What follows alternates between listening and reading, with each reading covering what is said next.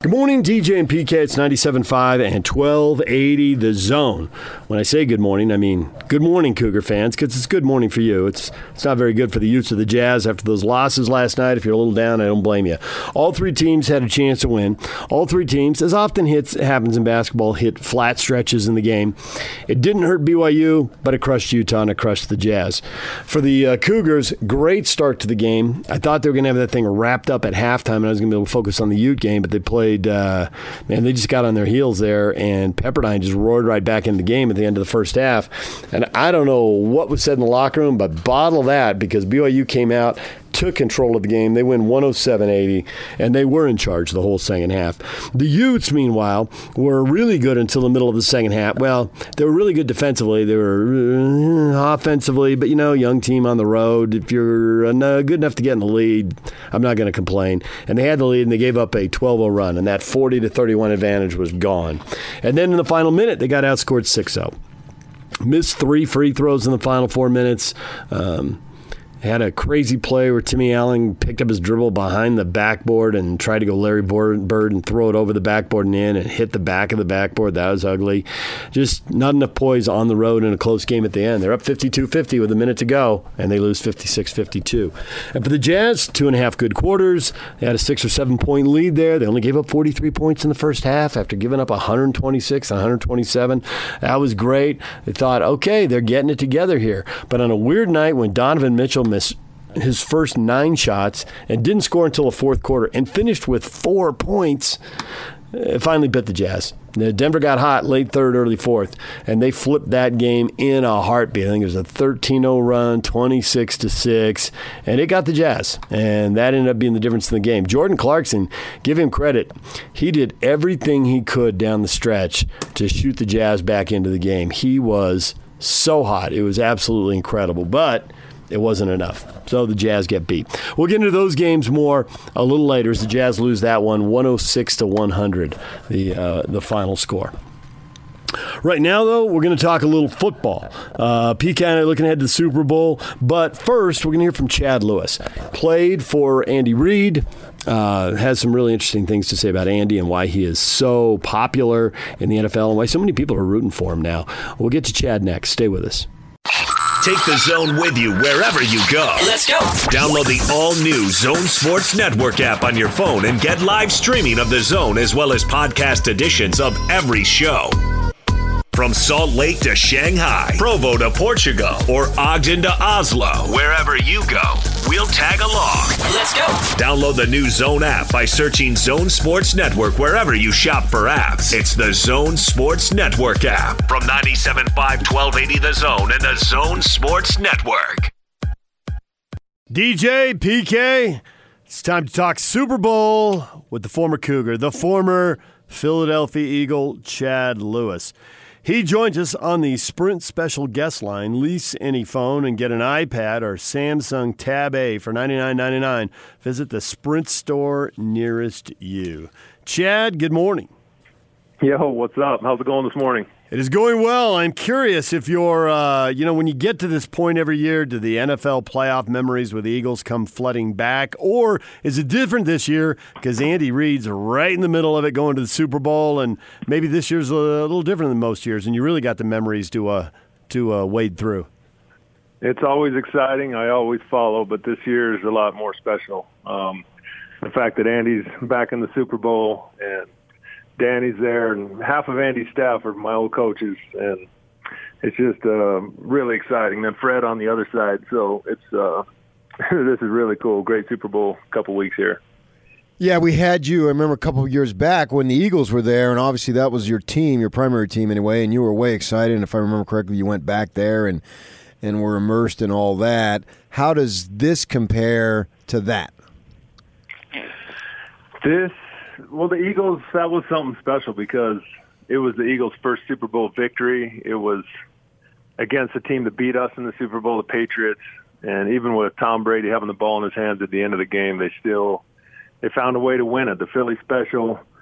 Um, Doug Pederson, my former quarterback and good friend, as the head coach. Deuce Staley, former teammate. Um, I was back there for that one, and that was that was incredible. This is this is similar because you know my my love for Andy Reid, the respect that I have for him, the really the gift that he's been in my life as a coach for seven years, as a mentor for all these years, as a friend, someone I can talk to at any time. He's for for help, for advice. It's I'm just so pumped for him, and I want him to win it. So, what has he got that he's gotten so many teams to conference finals now for the second time to the uh, Super Bowl? What what is it? Well, every Fortune 500, every team, every organization is trying to build a winning culture. It's difficult. How do you do that? Um, every team is trying to build team chemistry in a way that you can be successful both on the field and off the field. And he's got this LaVell like, Holmgren like ability to change organizations. He did it with the Eagles. He's done it now with the Chiefs. And if you recall, both those organizations were in quite a bit of chaos before he got there. And he's got this leveling influence. He's got this balance and perspective about him. He he's really a normal, real guy. There's nothing about him that's phony. Um, he doesn't have fake motivation. He's not like a like an energy drink dude. However, I've never seen anyone work hours like him. I mean, I I think Jon Gruden would be the only one that would compare. And so he puts in the time, but it's not just the time. He puts in the love. Like he genuinely loves his players. He gathers people around him that he wants to be with and that he believes in. And the same thing with his staff. Like he enjoys being around his staff. He loves those guys. He never toots his own horn. You'll notice after every loss, what does he say at the podium? He says, "Hey, this one's on me. I didn't have my guys ready. That's uh, just blame me."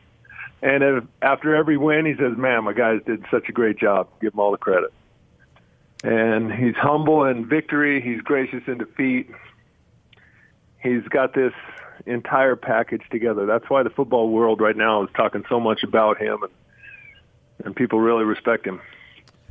So people who know, and you being one of them, say he is a LaVell Edwards clone, and you've already brought up Coach Edwards' name.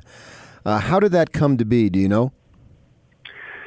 I think one way it came to be. The first way is he came here and played for LaVell Andy wanted to be a doctor out of BYU, and LaVell talked to him and said, "Andy, I think you'd be a great coach." And when and when LaVell would say stuff like that to you, it was he had an inspiring effect because you knew he wasn't just throwing words or blowing smoke. He was he was a genuine guy too. And so that was his first experience with LaVell, And then he became a GA here at BYU for a year. So he actually learned and tutored from LaVell. And then he went to San Francisco State and started his own coaching life.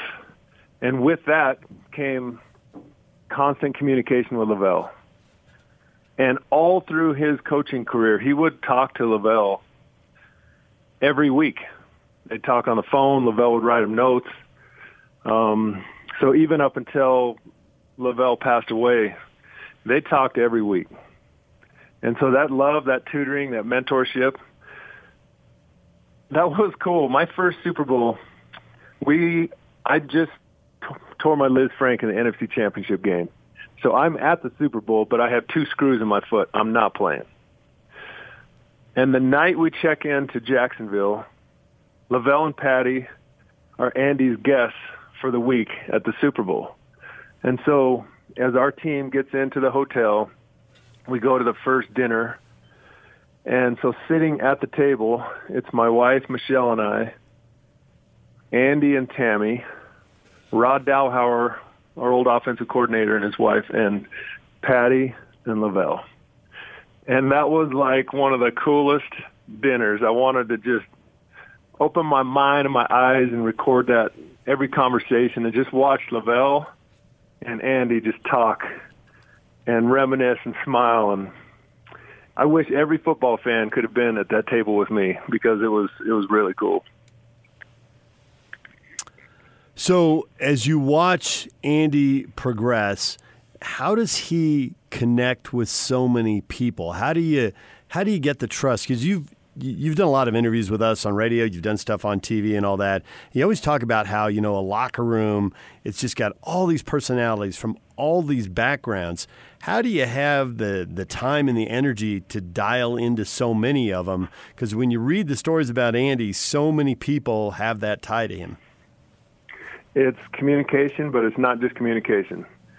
It's honest communication. So when he talks to the media, he's he's straight up. He's not not trying to hide anything. He's not trying to act better than he is. He's not trying to over promote his program.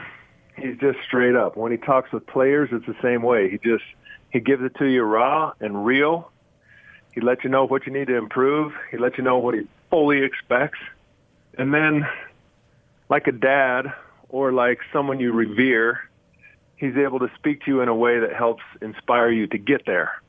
This is what I expect, and then he follows it up with his own encouraging words and his own self-deprecating laugh to where, come hell or high water, you're going to do it, and you're going to do it for him. And you know he believes in you. And then when I say communication, I mean currently he's on his phone, like he's texting his guys 50 times a night when he told me that a couple years ago, it just really caught me by surprise because he's always on. But the thing about him is it doesn't wear him out. He's the type of person that because he loves people, that communication gives him energy and it drives him forward instead of wearing him out. Um, and I think the guys on the team appreciate that their coach is so touchable if they have an issue, they can talk to him. He's he's very responsive, and so they know that he he actually does care about them.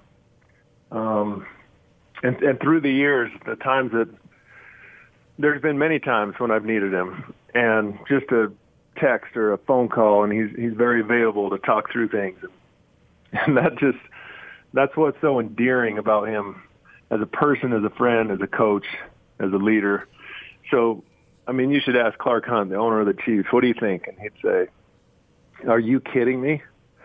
I've been doing this for a long time. Andy's the best. That's what he'd say. So, Chad, we know, although it wasn't necessarily talked about a lot, Andy Reid has had some uh, serious personal tragedy in his life with his children. And I know with me, uh, and I have had some situations, and I just wallow in self pity. He just in at least from the public perspective, kept right on going. Uh, how difficult was that, if you know and you want to share? Was it for him? Was he able to keep going after having to endure such extreme difficulty? It was hard for him because it was so public. You know, he he would have much rather dealt with those challenging issues in private, and to have it all laid out in the papers and radios was was really difficult for him. And even though he had a tough face, it was he's a sensitive guy too, and it hurt and it was hard. And, and what drove him was his love for his family, starting with Tammy and then all of his kids. And and what was cool was in the middle of that chaos, he talked to Jeffrey Lurie, the owner of the Eagles, and he said, "I need my my kids need my full attention right now. So I think for 39, 40 days, he left, took a leave of absence from the Eagles as the head coach with his staff full approval and said, Andy, take care of business. And he spent time, every ounce of his time, every, just all the love he had on Garrett and letting him know, I am with you. We're going through this together. You are not alone and that was touching for all of us that were around him. And you know, what's when I wrote my book, "Surround Yourself with Greatness," I called Andy, and we had a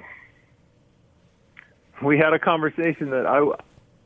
It was because of my book, because of our experience and friendship. I asked him questions that I would not normally have asked. They were sensitive questions, like, Andy, do you feel like the amount of time that you spend at work is one of the reasons why, you know, Garrett had some issues and problems. And he's, you know, he was just so authentic by saying, yeah, I've thought about that a lot, you know, and I wondered, man, was it my fault that I was at work so much and being a head coach and driving? And he said, coming back to your book, the title of your book, Surround Yourself with Greatness, he said, I just, I, I tell you what, I saw the influence that certain friends had on my, my boys. And yes, I was working, but he always carved out time to be with them, go home, have breakfast with them, and have them there on the sidelines and during the week. But he said it was it was some people that they started hanging around that he saw a sharp, rapid, immediate decline. And so then he spoke to the message of the book that it is so important for us to be around good people. And just to have that real conversation with him to understand that he felt that pain, but at the same time, it was his love that drove everything that made me appreciate him and, and feel a lot more empathy for what he was going through. You know, because as you say, so much of this was so public. A lot of us, uh, you know, and I, have never met Andy. I've never talked to him on the phone or anything. Uh, but I know so many people like you who speak so highly of him. So I've always been curious when I have a chance to read something. There's been a lot to read because a lot of this has been out there publicly. And in the lead up to the game, you find out how many people want him to have the Super Bowl. Not that he needs it that he's won so many games and touched so many lives. That's the important thing. But still, it's competition. The game's right in front of you, so win it and hoist the trophy. And they want it for him. Right. They want it for him, and they want it for him really bad. And I, I've read those quotes from a lot of people. And I'm curious if you think, do they have the team to make it happen? Are the Niners well, going to be able to run the ball and play keep away and keep Mahomes on the sideline and win the game? Here's what I would say first. When you meet him, he's going to be authentic he's going to treat you with class and respect. He's not going to he's not going to act like anything he's not, and you're going to come away going, "Wow, he was what a cool guy." So that that's going to be your impression. And if it's different than that, I'm buying you dinner anywhere you want. Name the place. Okay. Number two, can they do it? Do they have the horses to do it? They certainly do. They've got the speed everywhere, but so does the 49ers. So this is going to be a classic Super Bowl it's any of these teams can strike fast, strike hard, and go the distance at any time. So no lead is safe in this game. Um, I think it will be high scoring, even with you know you got the best defense in football. I think the ability for the Chiefs to overcome some some large deficits in the playoffs. You know, 24 to zero, that was unprecedented. No one had ever done that before. And for Mahomes to just kind of laugh and be like, "Hey, let's go. Let's start making plays," you know. And so they they have speed at every position. So do the 49ers. And that's one of the reasons why all of us are so excited for this game, just to see these two teams go at it. So, on a personal note, Chad, one of your daughters married into a family, has a father in law who's a real good friend of mine. I'm not sure why she did that. They're a real screwed up family, but we won't get into that. Uh, I know I've known them for 30 years, and I'm real tight with them, as you know. Uh, and then, speaking of father in laws, you are the father in law of Matt Bushman, but you're also a BYU guy. So the Cougars really needed Matt Bushman to come back because he's an excellent player and can very well argue easily that he's their best returning receiver at tight end. So, how did you balance that role of being an NFL guy with all these years of experience, literally playing the same position that you played, to tell Matt as far as guide him what to do in terms of returning, knowing that, man, he can really help the team that I want to see win?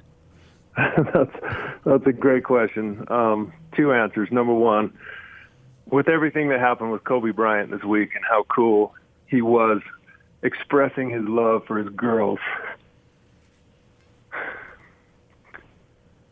I would say that I'm also a father of girls. I have two two girls who I love so much, and this this week has has helped me reflect on the gift it is to be a dad more. And so, yeah, those two girls, I would like to have been a better dad, but I, I want them to know that I love them like crazy. And then Matt Bushman, you know, he's he's a he's a gifted player. He's a hard worker. He's a humble guy. He doesn't talk smack to anyone. He just puts his nose down and goes to work. And then he has gifts that you can't teach. He has the ability, like Cody Hoffman, to catch the ball in traffic. He has speed like great tight ends. Like I see Kelce and Kittle. I mean, these guys have really nice speed, and he's got that speed. So he's got he's got a great package to make plays. And as it comes to the NFL, we talked a lot about the pros and cons. What's what's good about going pro right now? What's good about and I I did not want to make the decision for him. We just talked about everything he wanted to talk about, and I think at the end of the day, he felt like I've got unfinished business here at BYU. There's there's a lot I want to do, a lot I want to prove, and a lot I want to improve. And so he made the decision to come back, and he's he's a hundred percent on that. There's no there's no wishing, there's no regretting. He's he's pumped to be here, and I can't wait to see what he does for his senior year. Still got your golf tournament going, Chad? Yep, this will be number 14 golf tournament to raise funds to fight and eradicate cystic fibrosis. And we've done it up at Promontory for the last several years and put a great group together. It's, it's always this, the first week in June. And now that I know so many friends that have cystic fibrosis, it's I'm just very grateful to be a part of it. And one day we'll have a golf tournament to celebrate the fact that there ain't no more cystic fibrosis. That's my that's my vision. All right. Well, if your younger daughter wants to know how to handle that Pollard family, just have her give me a call because I can put them in line like that. Right? That's so great. oh, I love them. I'm, Chad is such a great son-in-law. I'm just I could not be more thrilled. Well, the children are fine. It's the parents, I think, that are. That's it. Turn the knife. Turn the knife, PK. Turn They're the so knife. great. Yeah, we love them. So grateful. The kids are great. The parents are high maintenance. They are. That's words to live by right there. All right. Well, they can't defend themselves, so maybe we should end this before PK, uh, you know, gets another. Oh, I'll get a text in. here any minute. Yeah. All right. The interview, it's slipping away. It's slipping. It is. All right, Chad. Thanks for joining us. Thanks for giving us a few minutes, and we'll talk to you again. You're welcome. Thanks, guys. There's Chad Lewis. When we come back, PK and I look ahead to the Super Bowl. Take the zone with you wherever you go. Let's go. Download the all new Zone Sports Network app on your phone and get live streaming of the zone as well as podcast editions of every show. From Salt Lake to Shanghai, Provo to Portugal, or Ogden to Oslo, wherever you go, we'll tag along. Let's go. Download the new Zone app by searching Zone Sports Network wherever you shop for apps. It's the Zone Sports Network app from 97.5 1280 The Zone and the Zone Sports Network. Good morning. It's DJ and PK. It's 97.5 and 1280 The Zone. Who's ready for the Super Bowl? Me? Where did football go? What happened? What do you mean, where did it go? Well, it just seems like a bigger break. Is that because we're paying so much attention to the Jazz? I think the Jazz and the Kobe Bryant thing uh, really obviously are dominating or have been dominating our attention. And I think we're used to the two weeks now. There was a time that they stopped that and then they went back to it. So I think we're used to the two weeks. And I think that the news cycle with the Kobe Bryant thing on Sunday morning just dominated. Obviously Sunday, obviously Monday, and certainly well into Tuesday. And it's not like there any of us are over it. Uh, and obviously his family and the families of those folks who perished. Uh, it's obviously forever altered, and I don't know they'll ever get over it. So that was such a huge, huge story because of the level of celebrity and talent and all the things that he combined. That I think, in my mind, got us away from thinking about the Super Bowl as early as we did. You know, the uh, when we were planning the Sunday night show, you know, we had a whole plan, and then obviously everything changed, and we even had an interview taped and ready to go, which wasn't going to work, and we dropped that and we rescheduled it. And it was we're doing it, and you know you're getting different stuff come in, you know the um, LeBron at the airport, Yeah. and the moment of silence at the Knicks game, and then Jazz players tweeting out the Jazz issue a statement. Uh, we had the, the video that they used for uh, Kobe's last appearance here in Utah. We had all these elements, and when you look at them, you're like, wow, we are doing a lot of time. The, the show is so local. It's just it's Jazz, Utes, Cougars. There's some Aggies, there's some Wildcats, maybe there's some RSL. It's Jazz, Utes, Cougars, you know. Yeah, yeah. And it just and so uh, look at the rundown it seemed like the right thing to do. And then I totally second guessed myself. And there's, you know, four of us working on the show on a Sunday. In what way? And is this the right thing to do? We're going, we're just Kobe? going all in on all this Kobe stuff. Yeah. Now, granted, some of it's jazz stuff. What did each one of these players Absolutely, tweet yeah. out? Yeah, you know, yeah, it's Mitchell, Right. and it was Gobert. There was a statement from the Jazz. Mike Conley tweeted out, you know, on and on. So it did have a local twist to it that you wouldn't get by watching ESPN. Kobe had three things going on for him in that regard. He was international, he was national, and he was local, no matter Right. where you were. Yeah, right. And so did it, and then I second guessed myself somewhere around eight o'clock. Are we doing the right thing? Tim Peterson's been doing the show forever. This is this is going to be great. It's going to be awful, but it's going to be you know it's an awful It's the, story. it's the right thing to do. right. And so and he's like, calm down, it's fine. And uh, you know, don't second guess yourself. Just we'll we'll edit it, we'll write it, and let's get on with it.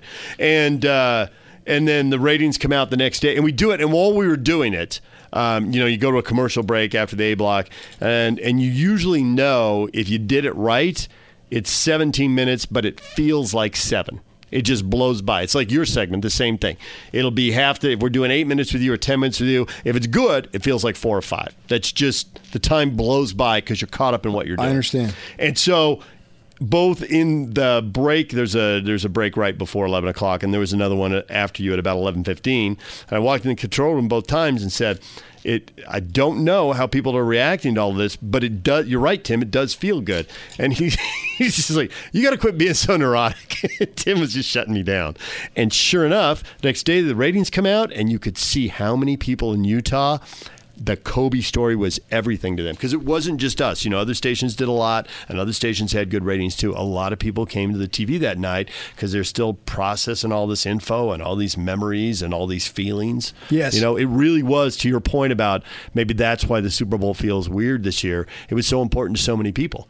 A couple of things I want to add to that, interestingly enough, and it just amplifies what you just said, is that I got a friend uh, who lives in St. George, and he texted me. Mm-hmm. He, really, he, he texted me. I so he, I saw it Monday morning when I woke up. He said, "I appreciate your commentary on uh, Kobe Bryant. That was excellent." And that's like the first time he's ever done that.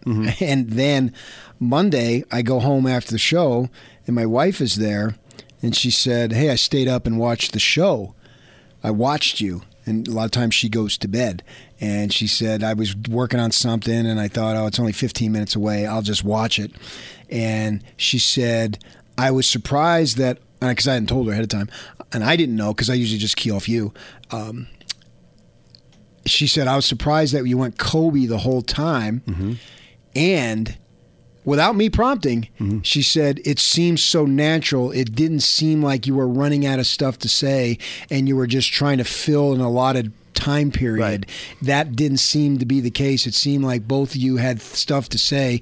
So the time frame which totally it's ironic that you say this and you have told me this before. I know that's your philosophy and obviously you know television so i just say yes sir when it comes to you and television and I actually say yes sir to you when it comes to a lot of things in Except business between 6 and 10 a.m. well, and then I say no, sir. right, but the business aspect and, and a lot of life philosophies, I just say yes, sir. A little peek behind the curtain, and it's paid off for me for a number of years. By the way, PK, you'll get a big Yeah. raise when you Yeah. have leverage. yeah, so Nothing you know, else matters. You know, yes, sir. And there's, and I'm, we can list 25 examples on top of my head.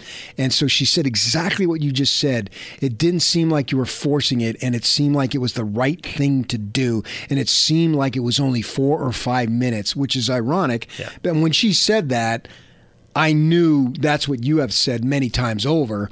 And so she felt the exact same way. Now, she's just a um, not I don't want to say just, but she's a high school teacher and doesn't really have any aspect about television and has no idea about But it. But she still has a feel for it, Right, and so you said that, and it's ex- the exact same thing that she had said to me Monday around uh, noon noon when I went home on Monday. It's You know, funny. I think it's just a natural human thing. I think, uh, you know, as a teacher, she probably has an excellent sense of a class period, and I think the same thing happens when you're uh, when you're in a class for an hour, fifty minutes, whatever it is.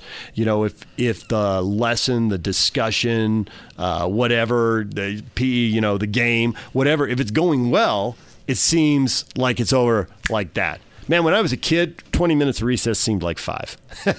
some, yeah, yeah. some, you know, some torturous math or science or whatever thing that wasn't going well. Oh, that, that lasted for two hours, but really it lasted for half an hour. And, and Ya can back me up on this. Oh, boy. That when you tell a story, Story, there it even if it's five, it feels like forty-five. Thanks. See, we're in the we're in the six to ten window. There's no yes sir going on now.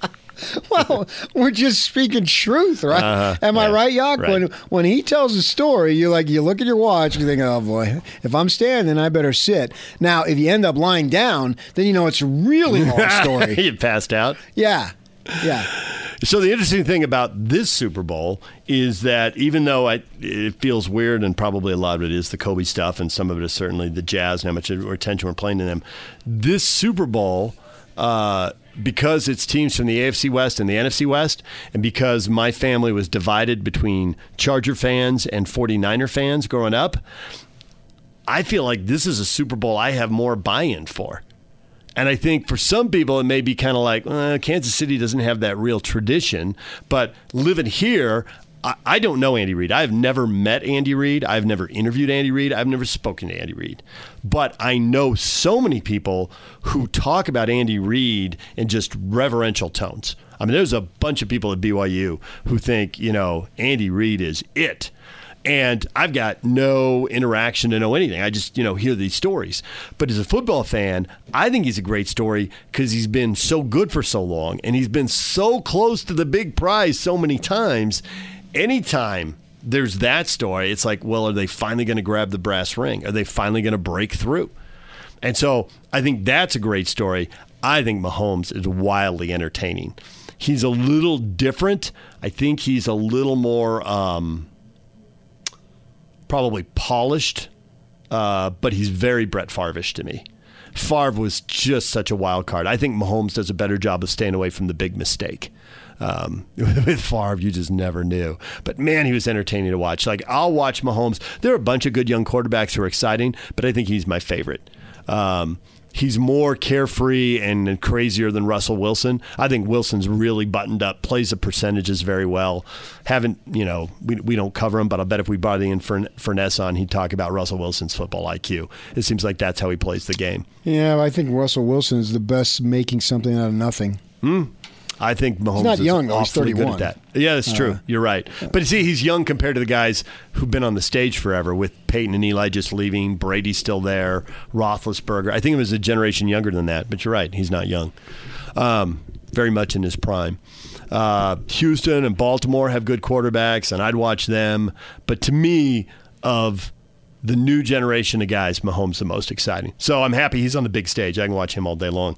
And then for San Francisco, I mean, I have family who's season ticket holders, and uh, both on my wife's side of the family and my mom's side of the family. Oh, so you come for money then, because I. I have nobody has season tickets in my family. yeah, Couldn't afford them. no. college professor. Jeez, no wonder why you're snooty. Janitor, college professor. My Okay. uncle, my uncle d- did cancer research till he retired. Hopefully, he didn't die of cancer. He is very much alive. He's very much alive. And he still has them? Yeah. Yep. Sweet. I didn't know if they got outpriced when they moved to the new stadium and all the stuff that goes into that. I think they went. Okay, he grew Suck up in. Palo, he grew up in Palo Alto when it was country. His he Is it rock and roll now? He is uh, no, it's all expensive homes. He is uh, full blooded It's Italian. the same homes. He's They just got more expensive. he's no no. It was open country. It's- but that's it's an older area. A lot of it is, yes, and then there's some newer stuff that's filled in. Um, he uh, he's full blooded Italian. He's Which is interesting He's because- loud, passionate about sports. You probably get along very well. I was rock and roll, and now I'm country. yeah, you went the other way. so I went you were a little more Donnie, a little less Marie. it was all country. That was funny. You got to admit that. Sure. Oh, I'm so jealous. Come on. Now that was funny, Yak. you got to Come admit that. Yak's on. with me. Come on, you're so dismissive Yeah, I know. of brilliance. That's something I'll never understand. Well, not of my own, just yours. I I'm know, good with Yak's brilliance. Yeah, as rare as it is, but nevertheless. Oh, no, that was funny. now we found something we agree on. Let's laugh at Yak. That's more fun. Yak. Well, the Niners, they're not the franchise, but they're an historic franchise in this league in terms of success. There's no doubt about it. You know, they had a little bit of success back when, but the Bill Walsh era was the best of times, and I include George Seifert in that era. And then they went through some struggles, but now they're obviously back. And as long as you're not down for forever, like it seems like the Jets have been down forever. And uh, you know, Because they have been 51 years since they went to a Super Bowl. I saw a list because I was looking it up because the Chiefs haven't been there forever. This is 50 years for the Chiefs, and it's Yeah, but I don't ever put the 51 for Chiefs the on that Jets. status What do you mean? of being a legendary franchise. Right. Nor the Jets. They had Yeah, they had a moment that was massive, But it was the biggest moment. Right, It and then led to the merger. and then nothing. But it was so significant. It and maybe the. Jets isn't, isn't a good example. no, it is but, a good example. But in that it was so prominent and so moving and so impactful all these years later. And you know they had a little bit. Parcells was good, but and they've had a moment or two, but they haven't sustained it. I don't think you need to have uh, all sorts of consistency like I would say Pittsburgh has had. Uh, and New England, obviously, under Belichick, has just been off the charts awesome. But you Well, got to put the Niners right. next to that group, if not in that group. Yeah, yeah. The uh, the Patriots and the Steelers have six Super Bowl wins, and that's the record. And if the Niners win this game, they'll have six and be tied. They're one back. They're sitting on five with Dallas. Yeah, and you got to put Dallas, even when they suck. And and the thing is that it's not just the wins; it's also the Super Bowl appearances. Same for the Big Four: Patriots eleven, Steelers and Cowboys have been to eight, and the Niners have been to seven. Broncos have been to eight. They're right up there. Boy, I can't even recall the Niners losing Super Bowls. Well, they only lost uh, one. That's why you don't remember them. But Kaepernick, they had the fourth down. Oh yeah, that's right. Yeah, the yeah. lights on the on the Super Bowl where the lights went out in New Orleans Thank and the you. game had the who's- delay. Who's, that? on the night when the lights went out in You Georgia. know, who sings that? Doesn't Eddie Rabbitt, maybe. No, it's a woman, isn't it? I don't remember. I'm guessing anyway. Just trying to. You can look that up. I think that's a female. Keep, look it up. That'll keep you busy during the next. I break. won't look it up, but uh, you, because you will. I know you will.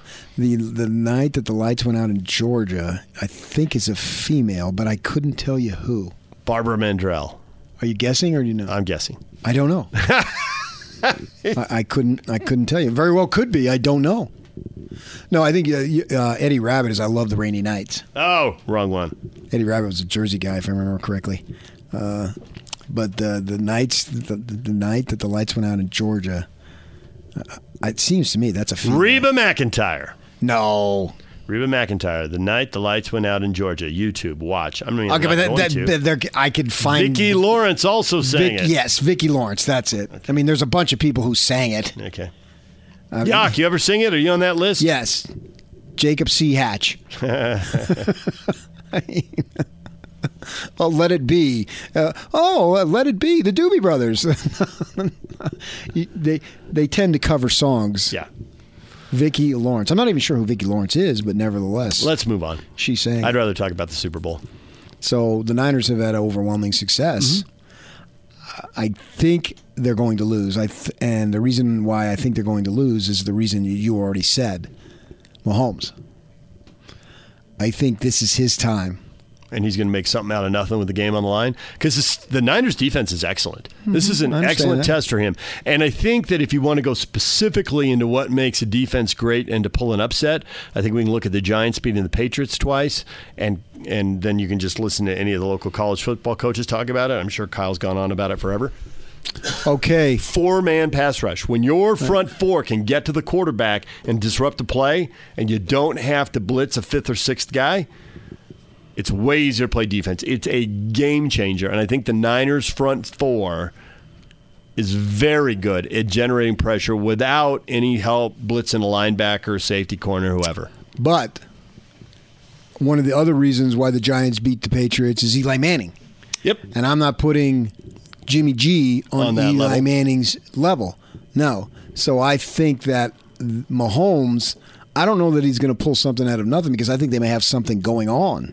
And he just may be doing what he does because he seems like he is at the top of his game and he's got some weapons around him and they know how to use it. Reid is a great offensive mind. We know that. So you factor all these things into it. And this is just my guess is that I'm thinking that the Chiefs prevail. I don't care. I mean, I haven't very rarely at the NFL level do I care.